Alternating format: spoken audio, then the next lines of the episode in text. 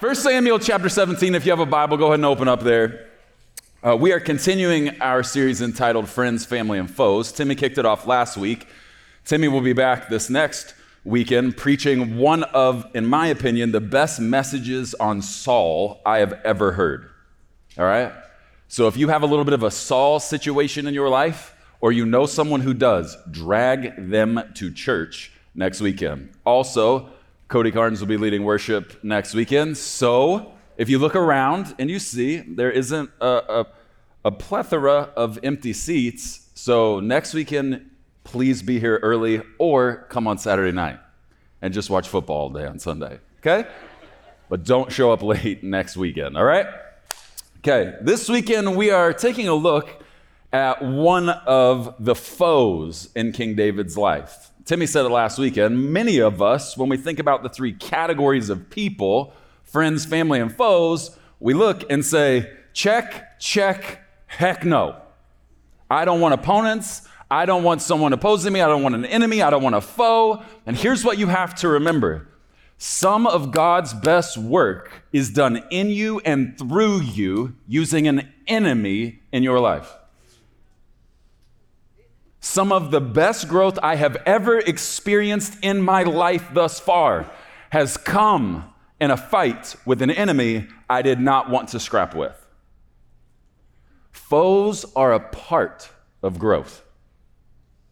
And let me say it like this if Jesus really did conquer death and hell, then his followers should be the most fearless people on the earth if he really conquered death, we should be the most fearless people alive. Now, some of you, if, if you're of the mindset, I don't like opposition, I don't like enemies, I definitely don't want foes, then you are going to be disgusted by this title. Okay? Here's the title of this weekend's message Everyone needs a Goliath.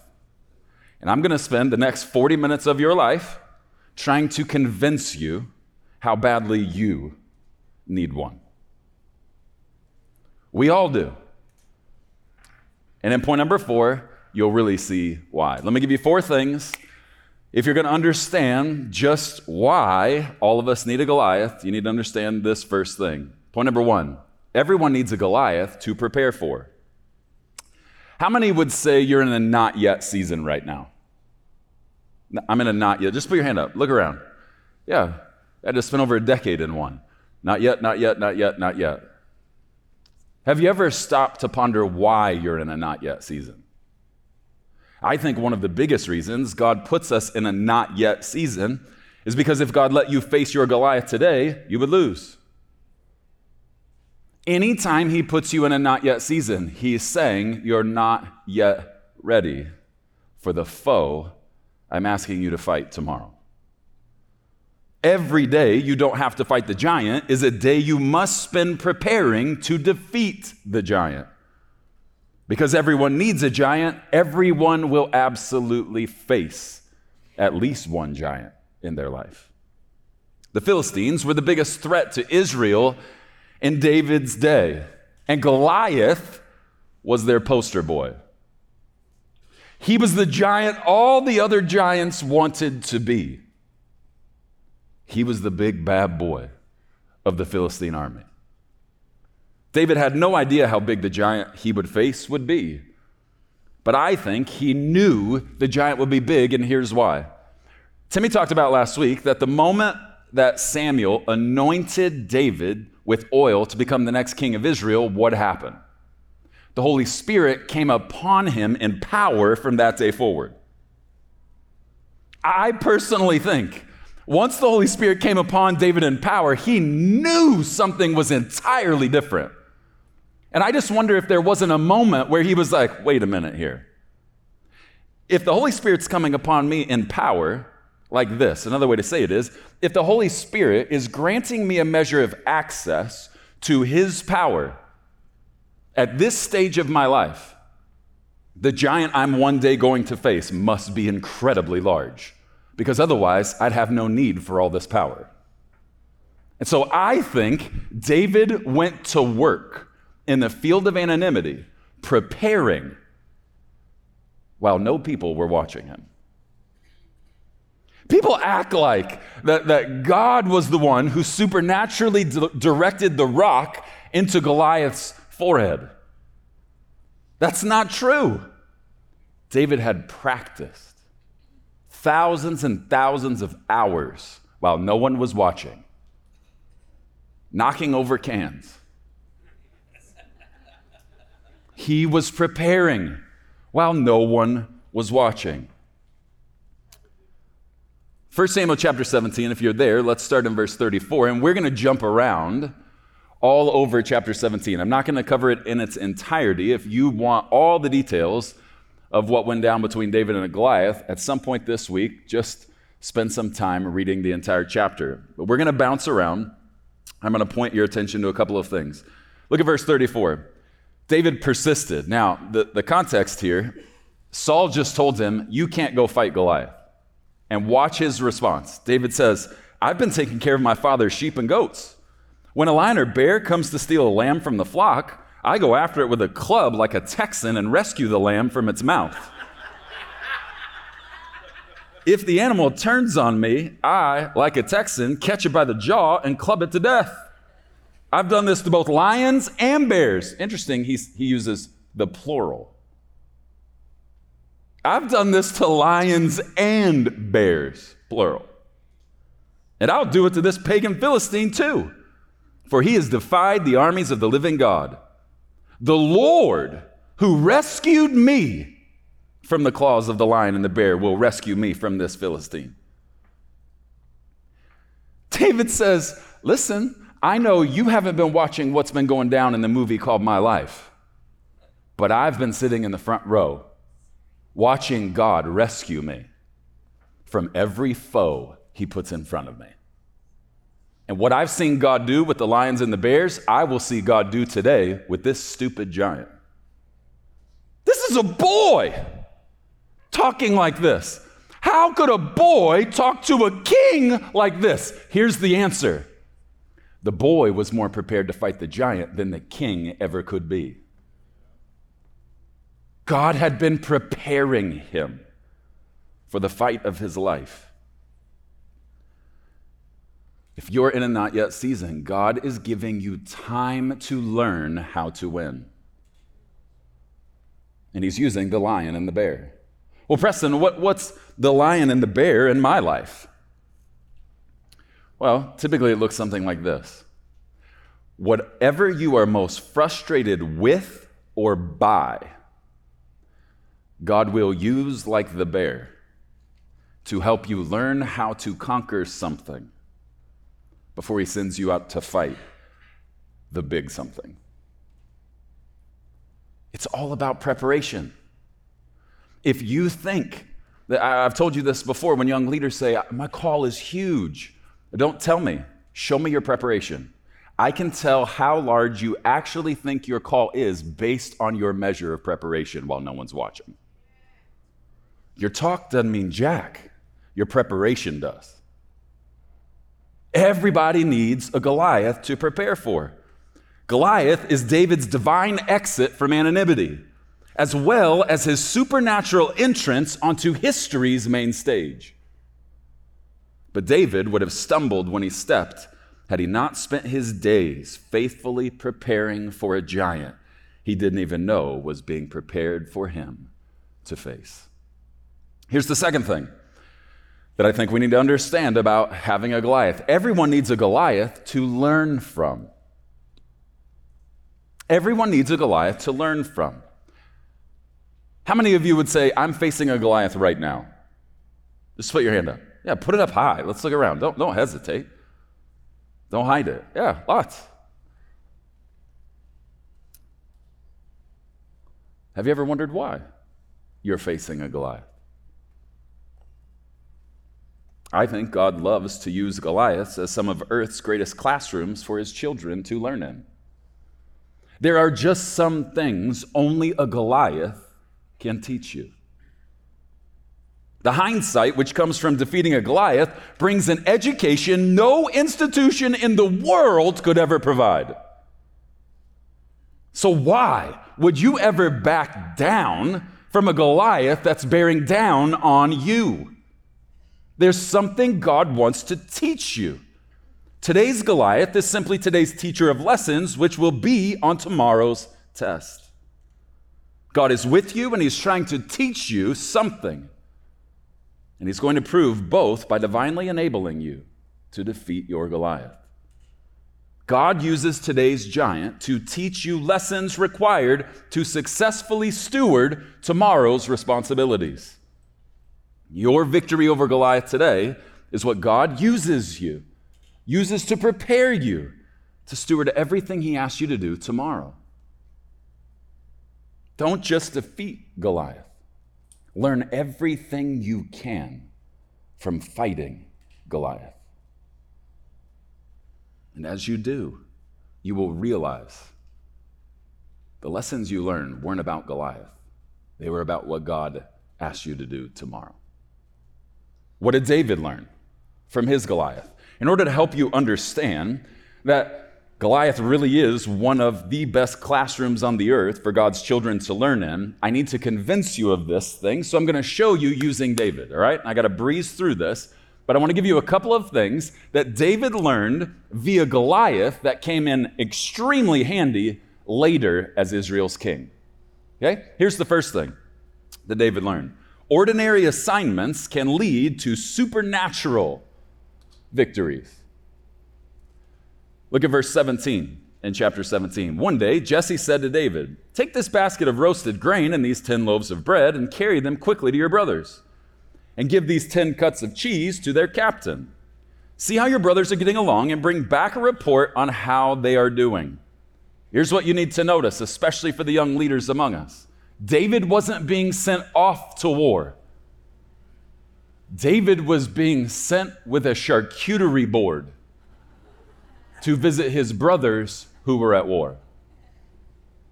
David wasn't carrying a sword, he was carrying his mother's favorite board. You know how many people I get around who gripe about the small things God asks them to do? Because I apparently they think it's beneath them. What would have happened if David would have looked at his father when his father said, Take the charcuterie to your brothers and their captains. What would have happened if David would have said, No, I'm the next king of Israel. That's beneath me. Here's what would have happened he never would have stood before Goliath and defeated him. An ordinary assignment is what God used to lead to his supernatural victory. Here's another way to say this stop saying no to the small things. Oftentimes, small things lead to the biggest of things when God is in the request. David learned this from his path to Goliath. Here's a second thing he learned David learned never to listen to people who don't listen to God. Look in verse 32. David says to Saul, Don't worry about this Philistine. I'll go fight him. Listen to what Saul says. Don't be ridiculous. There's no way you can fight this Philistine and possibly win. You're only a boy. And he's been a man of war since his youth. Okay, now remember what had happened by this time. David had already been anointed the next king of Israel, but Saul was still the seated king of Israel. Why had David been anointed king of Israel? Because God said, I regret that I ever even made Saul king. And then God tells us why. He says, Because he doesn't obey my commands. Here's another way to say it He doesn't listen to me when I ask him to do something. Specifically, this is related to the Amalekites. God had said, Wipe out all of the Amalekites. Saul and his men wiped out almost all of the Amalekites. He let the king live. And that ended up being the beginning of the end of Saul's reign. And the reason was he wasn't listening to God. Think about it like this this man who isn't listening to God says to this boy, You can't go fight this giant. You're just a boy. Is that how God was talking at the very same time? Not at all. Had David listened to Saul when Saul wasn't listening to God, David never would have confronted the giant God created him to conquer. Why? Because some guy who wasn't listening to God said the boy couldn't. Think about this. Think about how this would come in handy later in David's life when he became king, when he was surrounded by some who listened to God, like Nathan, and we'll talk about him in a couple of weeks, and then others who weren't listening to God. One of the most important lessons in his leadership he learned on his path to Goliath. And this lesson saved his bacon multiple times when he was seated as king and Saul no longer was. David learned never to listen to anybody who isn't listening to God. Here's the third thing he learned David learned you're not anointed to wear anybody else's coat. Look in verse 38. Then Saul gave David his own armor, a bronze helmet and a coat of mail. David put it on, strapped the sword over it, and took a step or two to see what it was like, for he'd never worn such things before. I can't go in these, he protested to Saul. I'm not used to them. So David took them off again. The fastest way for David to lose to Goliath would have been for David to try and fight him like he were Saul. Saul says, Listen, you can't go out there and fight him. David is unrelenting. Saul says, Fine, take my armor. It's your only chance. Take my sword. It's your only chance. David puts it on and he goes, This ain't going to work. I can't go out and fight my giant pretending to be you. This reminds me of when the Lord sent me out to Scottsdale. Before he sent me, two of the clearest things I ever heard him say related to me in this city were these two things. He said, Preston, do everything I tell you to do while you're in Scottsdale and be who I made you to be and no one else. See, at that time, I had a little bit of a tendency to mimic my heroes because I thought that's what honor was. You know, the fastest way for David to dishonor Saul would have been to pretend to be Saul and then go lose to Goliath. The best way to honor Saul as king would be just to go out and do what you know you do when God stands with you, that will see the giant fall. David learned this. Think about how handy this came in in his life on down the road. Remember when he was in the cave and some of his boys were in the cave and Saul, by chance, happens to wander into the cave David and his men are hiding in to go to the bathroom. And what did David's men say? This is it. The Lord's delivered Saul into your hands. Bro, you got to kill him. And what does David say? Preston's paraphrase I can't. That's what you would do, not what I would do. God is with me.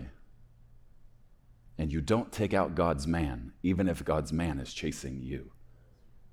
And so I'll cut off the corner of his garment just to send a message that if I wanted to, kill him. I could have. But I didn't. And I won't. Because I'm not you. I've got to be who God called me to be. He learned this lesson on his path to Goliath. You're not anointed to wear anybody else's coat. Listen to me closely as it relates to you fighting your giant. You cannot fight your giant the way your mother fought hers. You can't wear her coat of armor. She was an intercessor, but that's not the grace on your life. You got to use the stones God's given you, not the sword He gave her. Don't wear someone else's coat. There's a coat that has been divinely fashioned to fit you and you alone. The fastest way to lose to a giant is to wear someone else's coat to fight him. Here's the last thing David learned that I want to draw your attention to on his path to and through Goliath. leaders always knock down the first domino. Leaders always knock down the first domino. David, one of the reasons he's widely known as Israel's best king is he didn't just send out the army to fight. He, fight the, he fought on the front line. Look in verse 50. So Goliath's going down. So David triumphed over the Philistine with only a sling and a stone, for he had no sword. Then David ran over and pulled Goliath's sword from its sheath. David used it to kill him and cut off his head. When the Philistines saw that their champion was dead, they turned and ran. Watch this next part. Then, after David defeats Goliath, then the men of Israel and Judah gave a great shout of triumph and rushed after the Philistines, chasing them as far as Gath and the gates of Ekron. The bodies of the dead and wounded Philistines were strewn all along the road from Shaaraim as far as Gath and Ekron. Get the picture here. Before David takes down Goliath, what was the situation? You had two armies, one on each side of this valley, and all of God's army was intimidated by one man. An entire army of thousands of God's men were all too intimidated to even go after one. So, how in the world do we go from an army of people intimidated to fight one man immediately over to an army of people who are now courageous enough to take out an entire army of men? What happened in between? Here's the answer David went first. The second they saw the boy take down the warrior, they all bowed up took their place and wiped out the Philistine army. But it all started because David had the courage and the faith to take down the giant everybody else ran from. If the leader doesn't do what they alone are called to do, everybody else can't do what they're uniquely created to do. David learned this, and it's part of why he was such a great leader as king in the days to come. Here's the third thing I want to show you as to why we all need a Goliath. Everyone needs a Goliath to bring God more glory. The bigger the Goliath David stands before, the greater the glory David brings to Goliath when Goliath falls. See, some of us, when we say, okay, Preston, I get it, uh, I need a foe or two in my life in order for God to do everything He wants to do in me. Okay, so I'm going to put in my order as though I were at In N Out Burger, and here's the specificity of my order only, only mini giants. I don't want to go up against lions and bears. I want to go up against kitty cats and puppy dogs. I don't want to go up against any giant. Okay, well, there's a problem with that. If you only have the faith to go up against giants who are smaller than you, when you take them down, people will give you all of the credit. But it's only when the little boy, whom nobody gives a chance, it's only when the boy takes down the undefeated giant that everybody then says, only God. Only God and God's man, God's woman could have done that. Here's another way to say it the more intimidating the body of water, the more glory God gets when He parts it. Think about it like this if, if, if the Israelites would have taken the same approach that some of you take to only wanting to fight small giants, then here's what they would have said to God Okay, so you're telling us we have to come up against a body of water with the army of Egyptians coming in to kill us then here's our request give us a puddle. And then when we see the puddle, we'll just.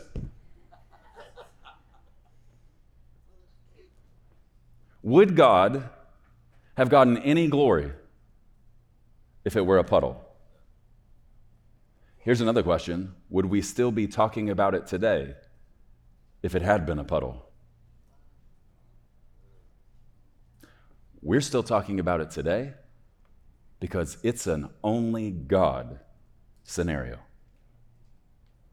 So, why would you at all be surprised if God let you know, here's how I roll with my people? I walk them into seemingly impossible situations, and then I deliver them so that I can get all the glory. Why would you be shocked when God causes a huge Goliath to walk into your life? Preston, is he causing or is he allowing? It doesn't really matter to me. You know what matters to me? What he wants me to do. I don't need to always understand the why. God, why do you have this Goliath in my life? I don't need to understand the why. With hindsight, I'll have the why. Here's what I'm concerned with what, what must I do with this Goliath? Goliaths must be big because the bigger they are, ever heard the phrase, the harder they fall? Here's the way I would say it the bigger they are, the louder their fall is in heaven and on earth. Everybody's still talking about the fall of the Red Sea that day. If you're in 17, let's read the first 11 verses. And I want to kind of walk you through what I think this might have looked like in heaven as this went down on the earth. The Philistines now mustered their army for battle and camped between Socoh in Judah and Azekah in Ephes Dammim. I get extra credit for reading all these names and acting like I'm saying them the right way. Saul countered by gathering his Israelite troops near the valley of Elah. So the Philistines and Israelites faced each other on opposite hills with the valley between them. Then Goliath, the Philistine champion from Gath, came out of the Philistine ranks to face the forces of Israel. He was over nine feet tall. He wore a bronze helmet, and his bronze coat of mail weighed 125 pounds. He also wore bronze leg armor, and he carried a bronze javelin on his shoulder. The shaft of his spear was as heavy and thick as a weaver's beam, tipped with an iron spearhead that weighed 15 pounds. His armor bearer walked ahead of him carrying a shield. Goliath stood and shouted a taunt across to the Israelites. Why are you all coming out to fight? He called. I'm the Philistine champion, but you are only the servants of Saul. Watch this. Choose one man to come down here and fight me. If he kills me, then we'll be your slaves, but if I kill him, you will be our slaves. I defy the armies of Israel today.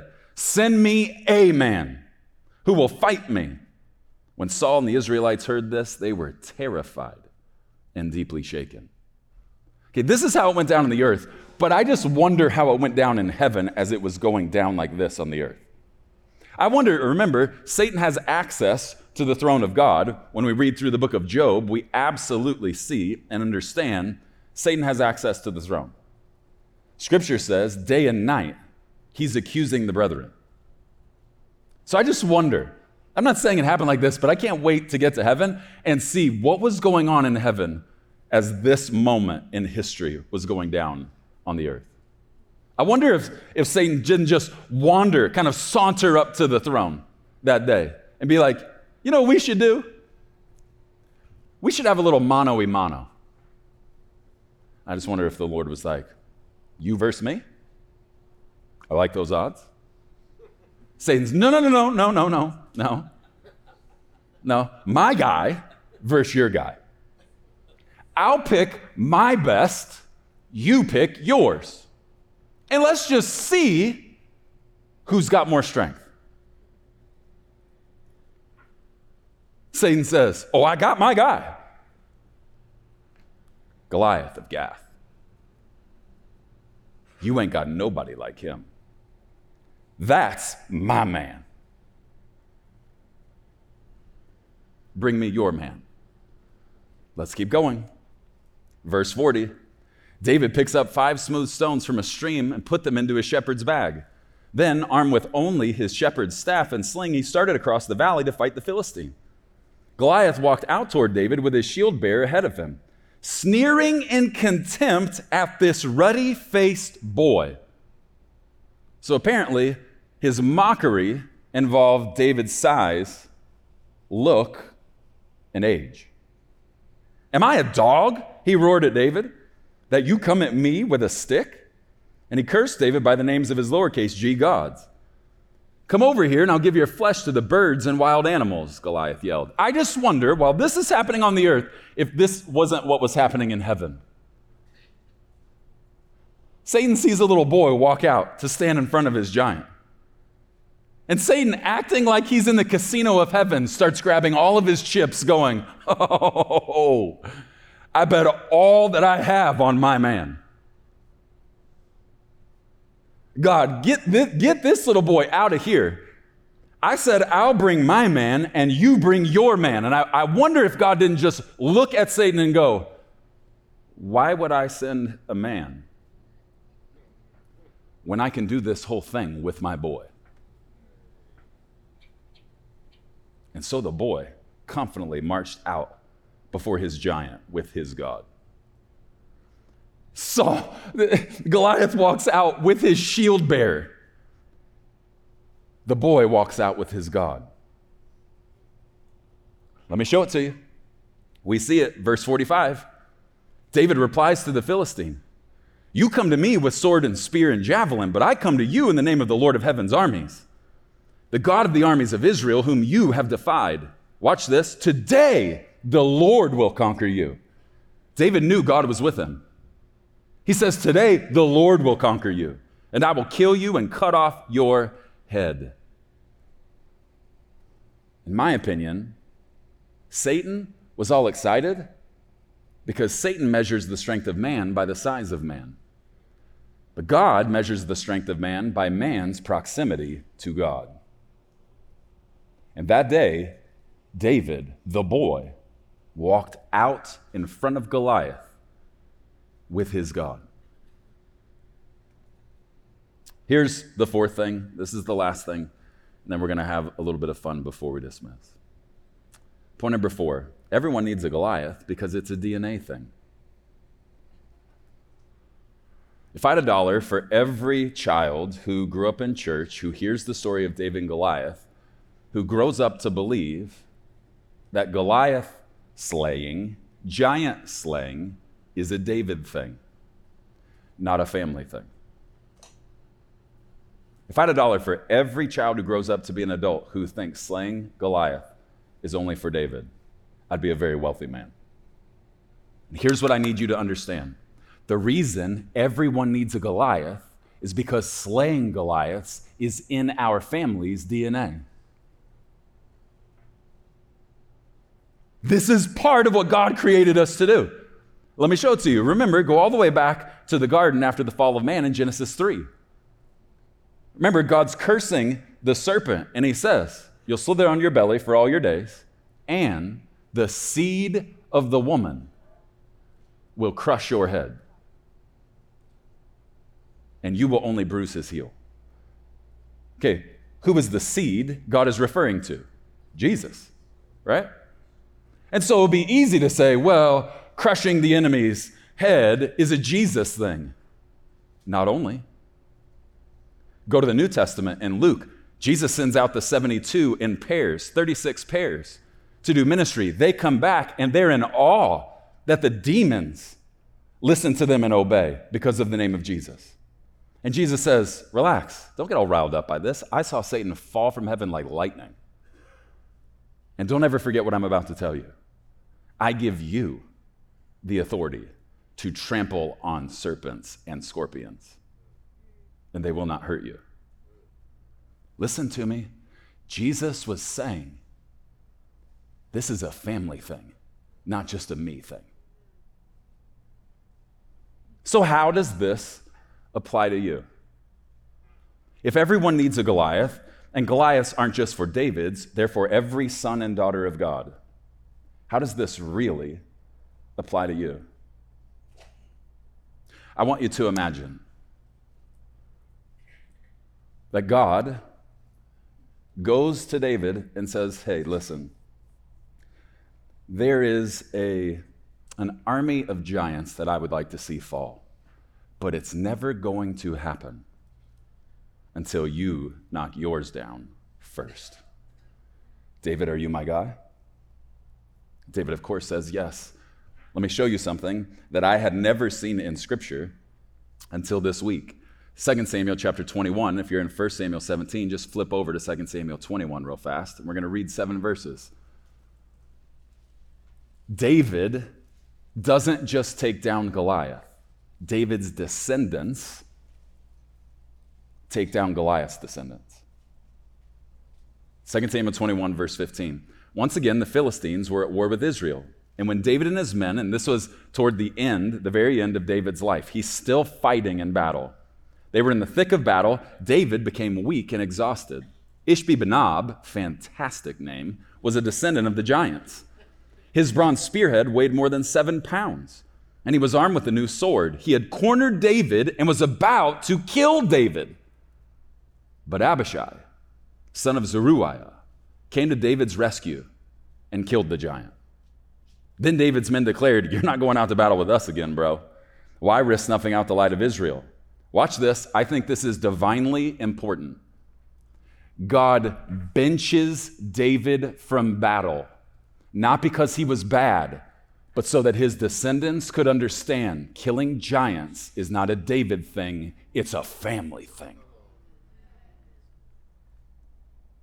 Keep reading because it gets better. After this, didn't just happen once. There was another battle against the Philistines at Gob. As they fought, Sibbecai from Husha killed Saph, another descendant of the giants.